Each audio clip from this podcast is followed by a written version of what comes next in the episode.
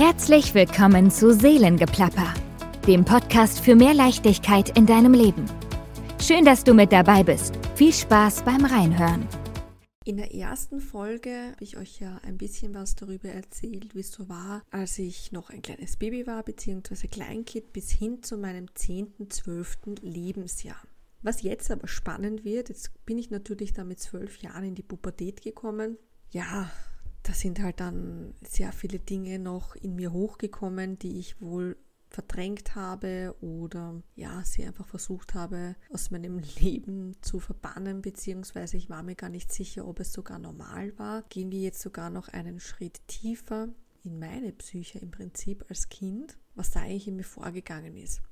Also ich habe mir damals schon wirklich ganz, ganz starke Vorwürfe gemacht, ja, warum ich meine Mama nicht wollte und ich habe mich selbst auch dafür gehasst, ja, und ich habe das eigentlich überhaupt nicht verstehen können, warum ich dann auch nicht mehr so oft bei meiner Pflegefamilie war. Und das hat mich halt alles wirklich extrem gekränkt. Und genau, es war dann so, dass ich da, je älter ich wurde, desto minimaler wurde der Kontakt auch an den Wochenenden. Also ich war dann, glaube ich, nur noch alle zwei Wochen bei ihnen. Aber gut, in dem Alter, ja, hat man dann auch andere Interessen. Ich kann mich noch erinnern, damals in dieser Gruppe, in der ich gewohnt habe, hat es eben auch ein paar Burschen gegeben. Für mich hat sich damals gar nicht die Frage gestellt, ob das jetzt normal war oder nicht. Aber es war tatsächlich so, dass dieses, diese sexuelle Neigung gegenüber einem Mann ganz stark gewesen ist. Sprich, ich habe mich teilweise vor den Burschen ausgezogen, ja, und ich meine natürlich, man kommt doch ab und zu mal in so eine Phase hinein. Ich war sogar noch mal ein bisschen kleiner, also ich glaube, das war sogar auch ab acht Jahre, ähm, wo ich dann verschiedene Gegenstände ähm, in mich eingeführt habe. Und das ist definitiv nicht normal, ja, das auch vor einem jungen Burschen zu machen.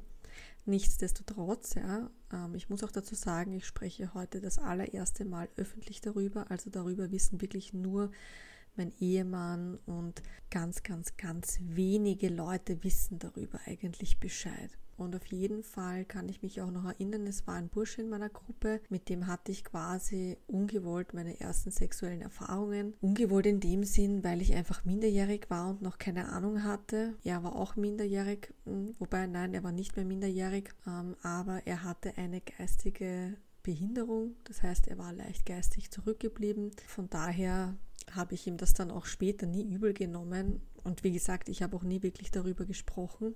Und da hatte ich eben auch so den ersten Kontakt mit der Sexualität wirklich wahrgenommen, ja auch mit meinem Körper, der verändert sich jetzt. Und wir hatten bei uns im Kinderheim ein Schwimmbad, da konnten natürlich auch Menschen aus der Öffentlichkeit hinein und wir sind immer schwimmen gegangen unten.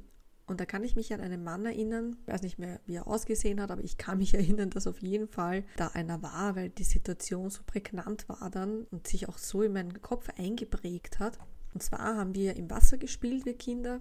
Und ich habe gesehen, der war auch im Wasser und hat halt immer so ein paar Kinder hin und her geschubst, ja, wie man es halt kennt. Ne? Du nimmst dein Kind und schubst es im Wasser halt, ne? also nach oben und dann wirst es halt ins Wasser. Und ich wollte das halt auch, ja. Und der nimmt mich und auf einmal spüre ich, dass sein Finger unten in meiner Vulva drinnen war. Jetzt nicht komplett, ja, aber ich habe schon gemerkt, aha, okay, mh, hm, ich glaube, das ist nicht richtig so. Ich habe dann aber nie darüber gesprochen, weil es mir auch unangenehm war und weil ich auch gedacht habe, ähm, es glaubt mir auch niemand. Und ähm, also habe ich das einfach mal so auf sich beruhen lassen und habe, wie gesagt, nie wieder darüber gesprochen. Als ich dann 13 oder 12 oder 13 Jahre alt war, ist dieses Kinderheim geschlossen worden und diese Gruppen wurden alle in WGs aufgeteilt und wir sind dann halt alle umgezogen und ich habe dann auch eine andere Schule besucht. Ich kann mich noch erinnern, ich habe dann sehr, sehr viele Situationen erlebt, ähm, auch was den sexuellen Übergriff betrifft jetzt. Und zwar bin ich dann in die Schule gefahren, immer mit der Schnellbahn. Ich kann mich erinnern, die Station hat Dreisengaster geheißen.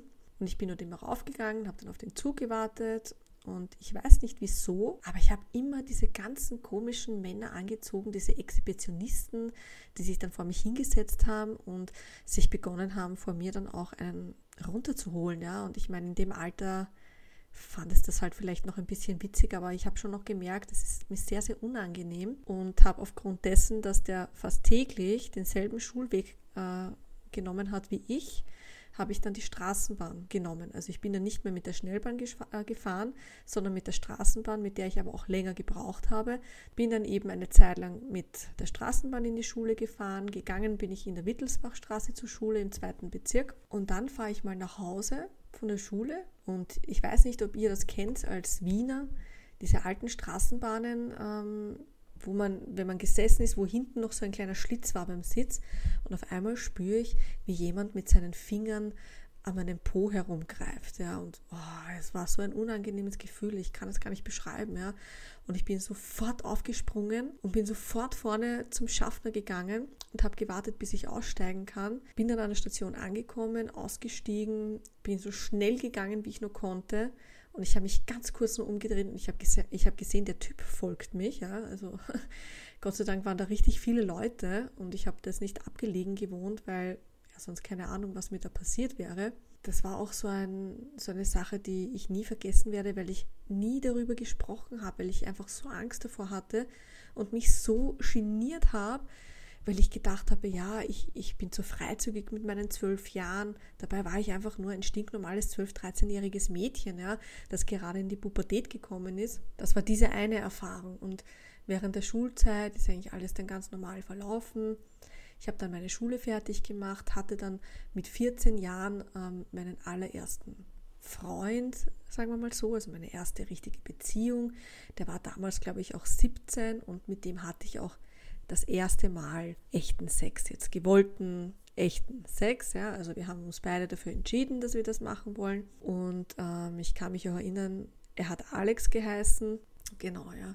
Dann habe ich eben meine Schule fertig gemacht und dann habe ich meine Lehre angefangen. Während der berufspraktischen Tage in der Schule habe ich mich dazu entschlossen, ich möchte Friseurin werden. Das war halt meine allererste Alternative, weil ich sonst keine Alternative hatte, denn ich musste mit 18 Jahren ausziehen und musste quasi Geld für eine eigene Wohnung sparen. Und genau, ich habe dann bei den berufspraktischen Tagen habe ich mich damals bei der Firma Bundi und Bundi beworben und die haben dann gleich zugesagt. Und es hat mir so Spaß gemacht und die haben das auch gesehen, ja, dass ich ähm, anscheinend das Talent dafür habe, ähm, dass ich dann quasi gleich meinen Vertrag bekommen habe für nach den Ferien. Also das heißt, ich habe im, im selben Jahr, als die Schule aufgehört habe, im Dezember schon eine Lehrstelle gehabt. Das war natürlich gut für mich, weil ich den ganzen Sommer einfach Zeit hatte, um nochmal richtig so den Sommer zu genießen. Habe ich eben nach dem Sommer meine Lehre begonnen und ja, die ersten zwei Jahre, so also die ersten eineinhalb Jahre, ja, waren super, ich habe es gern gemacht, ja. Und wie es halt so ist, ja, als Jugendlicher, wenn man dann mit 15 Jahren beginnt, seinen eigenen Kopf zu bekommen und glaubt, die Erwachsenen, ja, sagen alles falsch und es stimmt nichts und ich kann selbst für mich entscheiden, habe ich mein komplettes Geld verprasst. Ich habe alles ausgegeben, was ich gehabt habe, ja. Ich habe nichts mehr gehabt, weil ich einfach ja, auch ich wollte ähm, cool sein und wollte die neuesten Markenklamotten haben und ich habe irgendwie versucht, ja, so ein bisschen mehr Aufmerksamkeit zu erregen. Tja, das habe ich dann tatsächlich aber auch geschafft, ja. ähm, und ich kann mich erinnern an die Situation, da hat eine Erzieherin Dienst gehabt, sie hat Grenate geheißen und ich bin nach Hause gekommen von der Arbeit. Sie hat mich dann zur Rede gestellt, wo das ganze Geld hin ist. Ich habe dann halt fürchterlich angefangen zu schreien und ja, du hast mir nichts zu sagen, du bist nicht meine Mutter und wie halt 16-jährige pubertierende Mädchen und Jungs halt so sind. Anstatt mich aber dieser Situation zu stellen, habe ich gesagt, ich will hier nicht mehr sein, ich will weg. Gesagt, getan, haben wir dann alles in die Wege geleitet, dass ich in ein Mädcheninternat komme, weil ich geglaubt habe, dort wären meine Probleme einfach weniger, ja, und dort kann ich von diesen Problemen auch davonlaufen. Der Tag ist gekommen, ich bin in dieses Mädcheninternat gezogen, ich hatte mein eigenes Zimmer und habe dann noch meine Arbeit gemacht, also ich bin jeden Tag in die Arbeit gefahren. Der Unterschied war, das war kein normales Mädcheninternat, da waren echt nur Junkies. Also ich glaube wirklich, das war, ich weiß nicht, was das war, aber es waren einfach nur Junkies. Es waren von 20 Mädchen, war ich die eine, die keine Drogen genommen hat.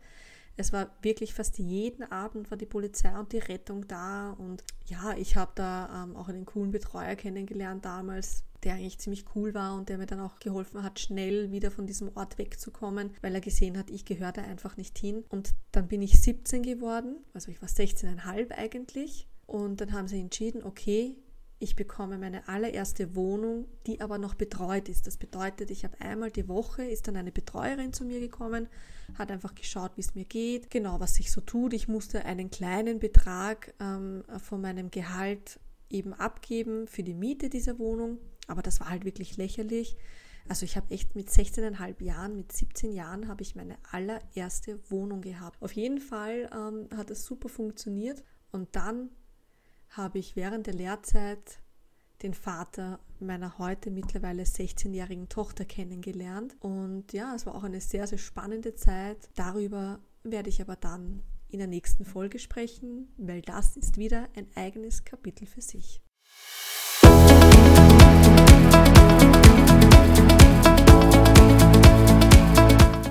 Wenn dir diese Folge gefallen hat, du findest uns auch auf Instagram, Twitch und TikTok unter Seelengeplapper.